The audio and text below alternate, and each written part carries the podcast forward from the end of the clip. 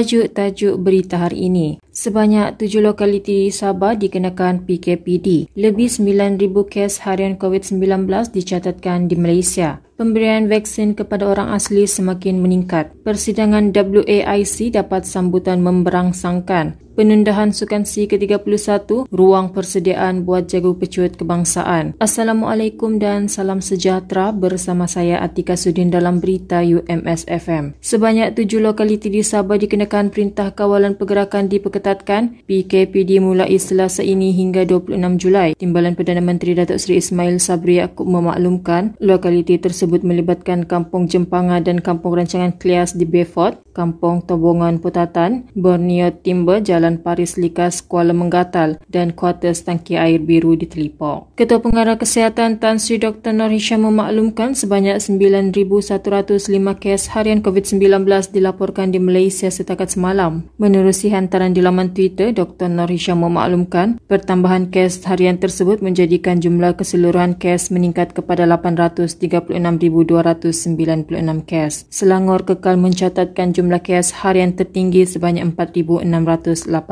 kes. Timbalan Menteri Pembangunan Luar Bandar Datuk Seri Abdul Rahman Muhammad memaklumkan seramai 15,000 orang asli di seluruh negara telah menerima suntikan vaksin COVID-19. Setakat ini, seramai 38,000 lagi orang asli sudah mendaftar sebagai penerima vaksin dan sedang menunggu tarikh suntikan. Peningkatan kadar pendaftaran tersebut adalah hasil usaha jabatan dan agensi kementerian yang turun padang memberi penerangan ke penempatan masyarakat orang asli. Berita luar negara. Persidangan Kecerdasan Buatan Sedunia WAIC 2021 yang telah melabuhkan tirainya pada Sabtu lepas menyaksikan pemeteraian perjanjian membabitkan 26 projek penting yang melepasi 10 bilion yen bersamaan 6.47 bilion ringgit. Projek yang berorientasikan kecerdasan buatan yang dikenali sebagai AI merangkumi bidang ekologi, lalu lintas pintar, kesihatan, robot dan sebagainya. Persidangan secara hybrid itu menghimpunkan lebih 1,000 pakar dan usahawan terkenal dalam bidang AI. Berita Sukan Persekutuan Sukan C telah memutuskan Sukan C ke-31 yang dijadualkan berlangsung pada 21 November hingga 2 Disember depan ditunda ke tahun hadapan berikutan pandemik COVID-19.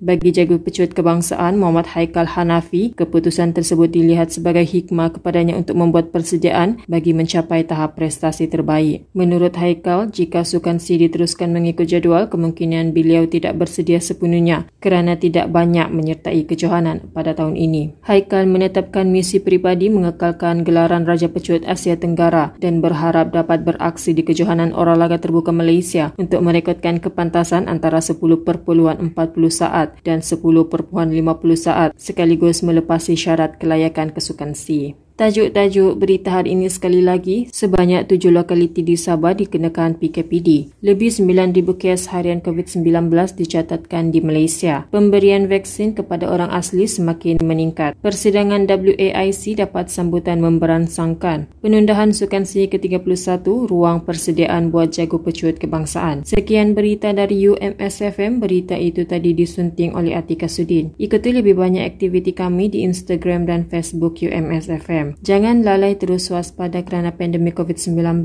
belum berakhir. Lindung diri, lindung semua. Hashtag kita prihatin. Assalamualaikum dan salam sejahtera.